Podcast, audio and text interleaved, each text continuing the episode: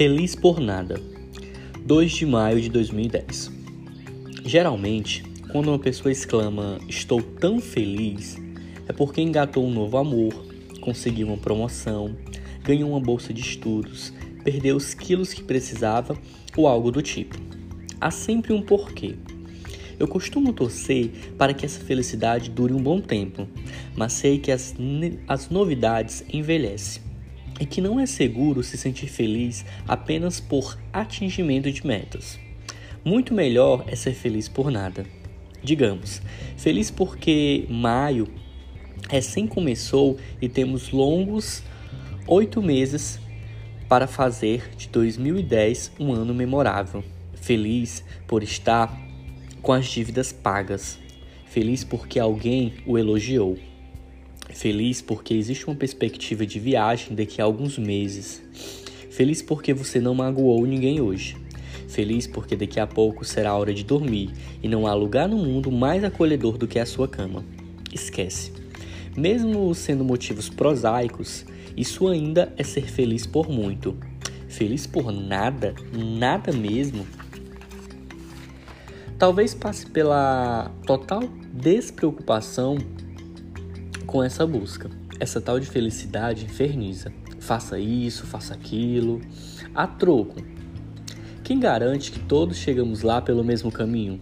Particularmente, gosto de quem tem compromisso com a alegria, que procura relativizar as chatices diárias e se concentrar no que importa para valer. E assim alivia o seu cotidiano e não atormenta o dos outros. Mas não estando alegre, é possível ser feliz também. Não estando realizado, também. Estando triste, felicíssimo igual.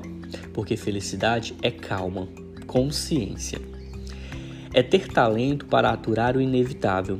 É tirar algum proveito do imprevisto. É ficar debochadamente assombrado consigo próprio. Como é que eu me meti nessa? Como é que isso foi acontecer comigo? Pois é, são os efeitos colaterais de estar vivo.